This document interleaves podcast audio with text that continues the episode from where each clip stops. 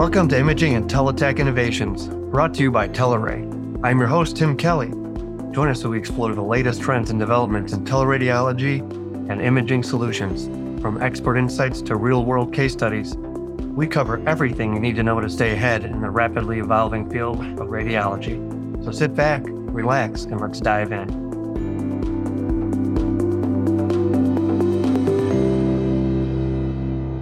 Today we have Dr. Samir Shah with Envision. Thank you for joining us today.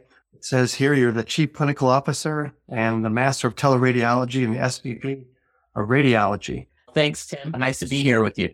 Yeah, could you tell us a little bit about yourself? Yeah, I'm originally from New Jersey. Grew up there in the Northeast. Went to Boston University for a college and medical school. And then I went to Philadelphia, did my residency at UPenn, graduated in 2003. I went to Chicago for a year and did my fellowship in interventional radiology. And in between residency and medical school, I did my internship in Pittsburgh on the western side of uh, the state of Pennsylvania. And that's where I met my wife. And so after my fellowship, we moved back to Pittsburgh, where I took my first job. I'm speaking to you from Pittsburgh, Pennsylvania. I've been here for 20 years now. And that was a uh, interventional radiology position, almost 100%. I barely read any films. How did I, I'm going to anticipate your next question. How did I become the master of teleradiology? My group, I had great practice for five years in uh, Western PA doing mostly interventional radiology. And my group basically dissolved. There were a combination of things that were hitting back in 2007, 2008. The, there was a Deficit Reduction Act, and UPMC had gone from like a academic medical center to the EMIT. And there were a lot of things going on in, in the world at that time. And so my practice actually went under. And I built, we had built the house that I'm sitting in right now. And my wife was pregnant with my second of three kids. And unfortunately, my father in law was passing away in the ICU. And so it was a terrible time to change practices. And back then, very different from teleradiology and radiology, quite frankly, today is that people would join a practice and be like, that's where I'm going to be for the next 35 years. So that's why I built the house and everything else because I was like, this is where I'm going to be but I ended up calling my best friend from residency in Australia and basically telling him my sob story that like this is what happened. And he's joined my group, joined teleradiology. And I was like, I don't think you understand. All the teleradiologists in his group were in Australia. And that's where teleradiology was done from. If they weren't in Australia, they were in Zurich. But if they weren't in Zurich, they might have been in some other place in Europe or China or something like that. And I was just like, how can I join your group? And he was like, we're hiring US rads. There's this thing called final reads, which are very different than the preliminary wet reads that we do at night. Daytime for them, nighttime for the US. And I, lo and behold, I became one of the first finals readers based in the US for night Nighthawk radiology. And Nighthawk was the original teleradiology, the progenitor of a lot of the subsequent groups that exist today. And I, a lot of sea change in 2008. There was a financial crisis, et cetera. Finals were coming into play. A lot of the radiologists came back to the US. I was already here and I was elected medical director of Nighthawk in 2010. And I worked with some of the other medical directors who came back to the US. By 2011, we had been acquired by vRad. So that was like a first big transition. But I had spent seven years at vRad, eventually becoming senior medical director, working with the chief medical officer hand in hand. I was doing a lot of the sales and account management and client management. And so I was traveling all over, but it was an amazing experience because I got to meet a lot of groups and understand the dynamics of teleradiology like nobody else. It was a unique position. So I'm very grateful. In 2018, I know hmm. I read, I do realize Tim that That's all right. lot, talking a lot here. But in 2018, I went to Radiology Partners. I was recruited to help build teleradiology there, and that was very successful. It was taught me a lot because basically we started as a startup telerad group, numbering single digits, and grew that practice to about 200 telerads. And that put me on the radar for Envision. And I've been here for about nine months and I am acting as chief clinical officer for the teleradiology practice. We have a, a, large practice. We have probably 200 telerads, like I said, and we have about another 500 or so on site, on the ground radiologists. So it's a large practice, one of the largest there is. And so we do, we are revamping the practice, bringing it into the latest and greatest era of technology and efficiency, basically. Sure, yeah, it's a big need. And then you mentioned some of our customers between uh, the span of the Midwest here, and uh, so you got to experience Chicago cold as well as some Primanti sandwiches and, and certainly. yeah, I definitely am a fan of the Primanti Brothers sandwiches, and but I did love my time in Chicago, no question. I could have stayed there, except it was definitely cold in the winters. Let's put it that way. Not that Pittsburgh's any better. Yeah, it's yeah, it can get pretty brutal here, but we have the Lake Erie effect and the Buffalo cold. Sure, yeah, that, get that too. Yeah, it's not that great, but we still play football outside, so that's what counts. Correct, absolutely correct.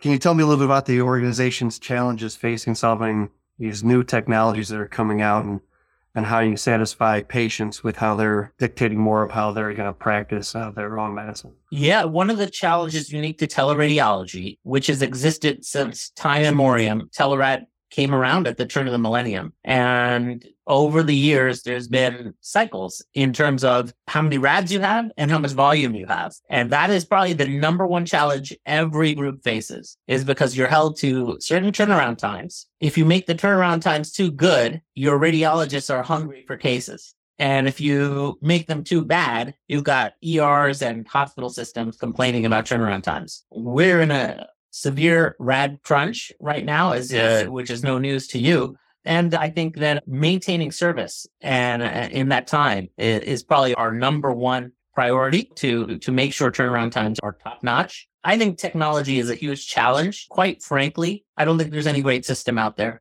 There's nothing that is really groundbreaking. When I was in training 20 years ago, voice recognition came about, PACS came about, and things with the EMR were coming out nothing's changed really in 20 years. Voice recognition made us less efficient as radiologists. PAC systems probably slowed down the speed at which we can look at x-rays because we used to be able to look at a whole bunch of x-rays on an alternator and just put our foot to the metal and that board would go as fast as you could dictate into the dictaphone. Now, it, it, wasn't all rainbows and unicorns. Sometimes it took two days for a report to be transcribed. It was easy. That was a problem with not having radiology reports for the staff. People forget about those days. So technology's come a long way, but I think you generally see that radiologists are frustrated because the volume is so high that they need to get through it. And reimbursements have come down so much, probably on the order of 40% since I first became an attending. And I'd say those two things create a perfect storm of requiring a new technology. And of course, we both know that's going to be AI. And that's yeah. the game. So with that, you were talking about the voice dictation and that slowing things down and uh, moving away from that click macros and stuff like that. So when you go to looking at things like chat GPT and these kinds of technologies and then recognizing voice dictation, do you think that'll fix some of those problems or create more. Oh yeah, I try to use ChatGPT every day because I think it's groundbreaking. It's open source software and it's uh, generative AI, so it's really something unique that can really change the game. I've been using programs to help me beyond just your simple macros since since they started. Pseudo NLP programs, natural language processing programs that are not AI based, but that will map things in your report to certain structured headings and then mm-hmm. since then, you have uh, natural language processing AI based programs that'll create your impression. I use both of those programs. But what I'm really excited about is having Chat GPT do those things together in one program, build a radiologist report and impression and learn, right? Because it, it is AI. And that to me is super exciting. I did find a published article from Germany that showed 170 reports created with 170 perfect reports created with ChatGPT 4. Pretty impressive stuff. It's really impressive. It, it excites me, Tim, because we are in that next era. When Bill Gates was like programming on a PC in, in, in high school and his early college years, he probably felt the way I do about what's happening in, in, in the AI space now. We were talking about AI for years, but we were in that peak expectations of AI and then we went through reality basically and hit the trough. But now we're coming out of it and seeing that AI really can have some powerful effects in radiology as a tool. Yeah, without question. And then as part of that, you had mentioned the lack of radiologists. And Now you start seeing more and more specialists doing reads at home, doing their own workstations. In their office and so forth and using these tools and exchange. And that may lend itself more to their capabilities to work alongside radiologists or be independent.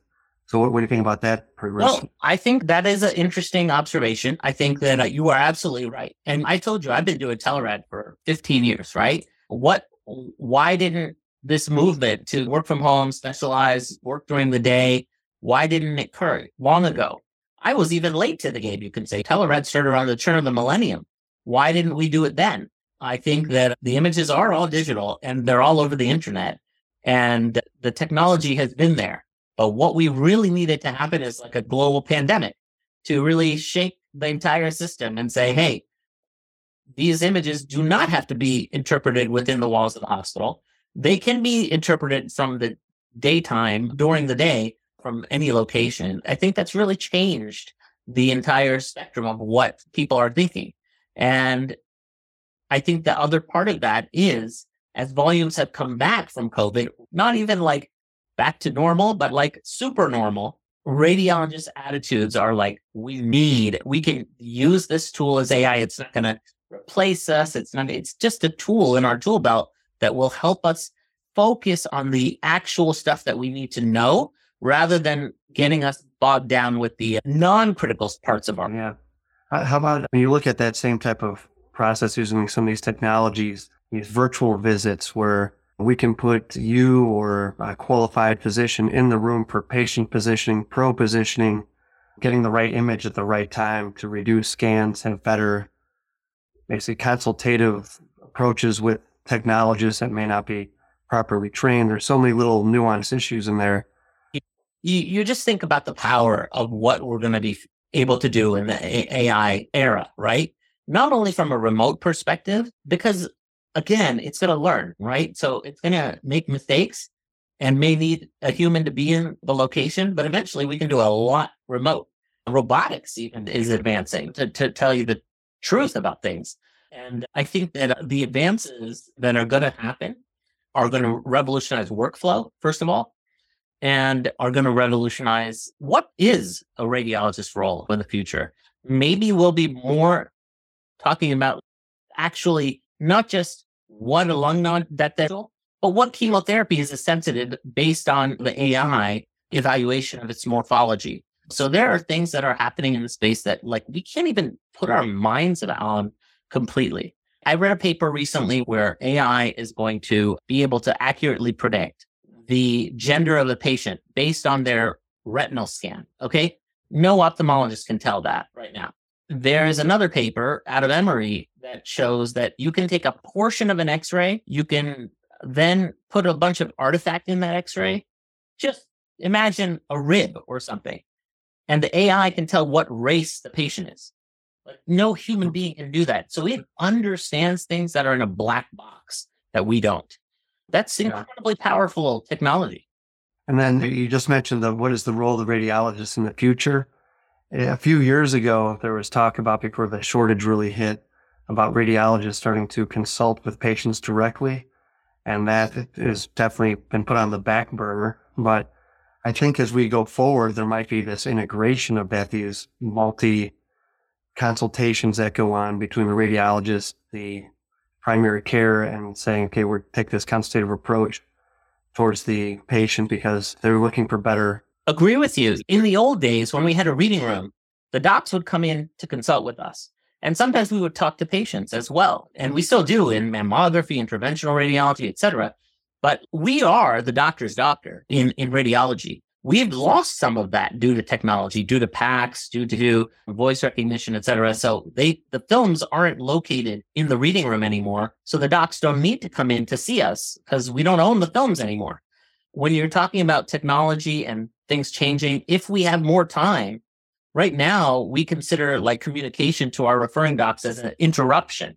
But really, if a doc wants to talk to us, that's not an interruption. That's our job.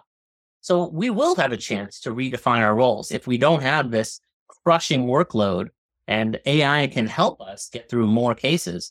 We'll have more time to do things that the healthcare system actually wants, which is radiologists communicating to patients, radiologists communicating to other docs, etc. Yeah, no, no doubt about it. And then when you look at one of the things that holds back some of this technology is the fear of compliance. How do you manage integrity of data and HIPAA and so forth? And so people are afraid to embrace some new technologies. How do you think Envision or yourself and others are going to manage that going forward? It's going to be tough. We are developing a mobile app with our partner in AI, which is Aidoc.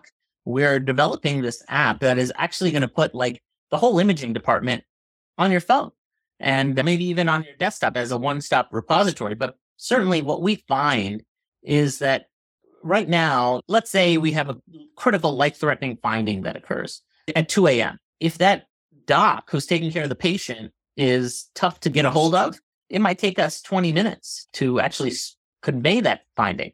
What if it just popped up on his app, like immediately as a critical finding? That's awesome. But we have to be very secure with the data, very uh, cognizant of patient privacy because we, that's somebody's life that's going to be on phones. And I'm sure eventually images are going to be on the phones as well. And so it's all going to be carefully done to protect patients. But at the same time, imagine we could save people's lives if people, even that 20 minutes, if we could shorten that 20 minutes to a couple of minutes, that's life saving in many cases. As we know, like that's the whole point behind all the stroke interventions that we do is every minute time is brain parenchyma that is spared because we act quickly. Oh, yeah, no doubt about it. And it's a little scary out there when you think about these things because if you look at the CPR, anyone can perform CPR. They're protected, but you could be in a critical or trauma situation. As a radiologist, you move data, you could be exposed, which, so those rules need to change a little bit when it comes down to those types of cases. Yes, true, true. 100%. So that's how you guys are going to stay ahead of competition and using apps and some of these technologies. Absolutely. We're going to innovate. We're going to take advantage of AI and technology. Okay. Being one of the that's guys. My that's my number one goal at Envision. Well, that's good to hear. As a technology company, we wanted to hear that. All right. So as you guys are moving forward with all this stuff, and you're the guy that was one of the guys with Nighthawk, so that's like these one of those names that goes way back for guys like us. It's such a it's such an iconic name because like it's the name for the whole field, right? What I do is Nighthawk, and what we do is Nighthawk. It's a generic name, and it comes with so much history. So many people I know in the industry are have ties back to Nighthawk. So yes, it was really a, a formative. I was lucky to be in the right place at the right time in my career. Yeah, it does have that legacy to it. So with that, what's the biggest lesson you think you've learned in your space and your time doing this? One of the one of my favorite lessons that I've been taught was by my colleague Ray Montecalvo at vRad. He always used baseball analogies, and he always said, "Remember when you get hit a, a, a ground ball really fast, and you're a shortstop, every shortstop always takes a second or two to compose themselves, gets the ball, and then throws to first. You have a few seconds, right? Like you have to make sure you have control of the ball. When the shortstop acts too fast, that's when they throw wild ball to first. That's when it goes through their mitt and into the outfield. The lesson was always data's coming at you fast. You're going to be asked to act quickly on something, but make sure you have all the facts. Make nothing is so urgent to act on in leadership, especially when you're talking about radiologists. Nothing is so urgent that you need to go immediately. That's one lesson I've learned. The second lesson I've learned is sometimes technology is not always amazing, right? Mm-hmm. Like I'm talking to you about AI and everything else. I don't necessarily think things have gotten better for radiologists with time. I think that, like I said, voice recognition, you could say that it, it hurt us in terms of being productive. It probably cut our productivity by 25%. Mm-hmm. It, it PACS has hurt us in terms of our special relationship we had with doctors. We are concerned as radiologists about getting through the volume. I want us to step back and say, how do we get that special relationship we had with our referring docs? Uh, one of the things that I love about Envision is that we are multi-specialty. We actually have 12,000 ER physician colleagues in, in our radiology group has access to. And that is really great because I told you we're the doctor's doctor. So for me, I feel as we're making this app for critical findings and everything else, working with them to design it is a boon that I don't have at any other practice because we're literally on the same team. We're Envision docs. And so I think getting back to being the doctor's doctor is what I see for radiologists that I want. Back to that special relationship, back to having time to really intellectually look at images, not being so rushed. And I think we'll get there. That's the key is to notice that everything technological is not always what you need. You always need to remember your role. Yeah. And then that just that general sharing of the data is so critical because so many times there's pieces missing and it's in patients they usually get a report they don't have the images or if they get the images they don't have the report Yes. and there's all the other information missing so there's this there's no holistic view You're right. Communication between docs and uh, communication between patients. One, you mentioned Chat GPT. One of the things that it does, it can do, and people are working on this now, is converting radiology reports into layman's language. Mhm. Uh, think about how many friends and neighbors you have that would love that. My wife is not a physician and she just had a shoulder MR. I would love to be able to translate that for her in in in a speech, saying what everything means in in in language people can understand. That's actually improving the experience that patients have. And that, look, at the end, when we talk about our role and everything else, all that matters is the patient. That's our role, is to be the best doctor for, for our patients. yeah and not so lame that you say looks like you hurt yourself pretty good Yeah, I it, dude, that would be ChatGPT 10. with that looking at Teleray we're actually working with you guys already on your PAC side and with a few of your doctors um, Fantastic. and your former medical director, Dr. Aldo Rupolo, is a user of ours. And Yeah. but yeah, we move data super fast for trauma cases stuff for some of the largest institutions, some that you worked with before UPMC and so forth. And and hopefully we keep integrating with you guys and help you guys more with these virtual visits and Yeah. protocols and all that kind of stuff. This is the future. Let's do it together. Yeah. And If you see Aldo, tell him I said hi. I will. I, I might see him later actually. Oh, so Oh, fantastic. all right, sounds great. Thanks for joining us today. Thank you. And good talking again. It was a pleasure.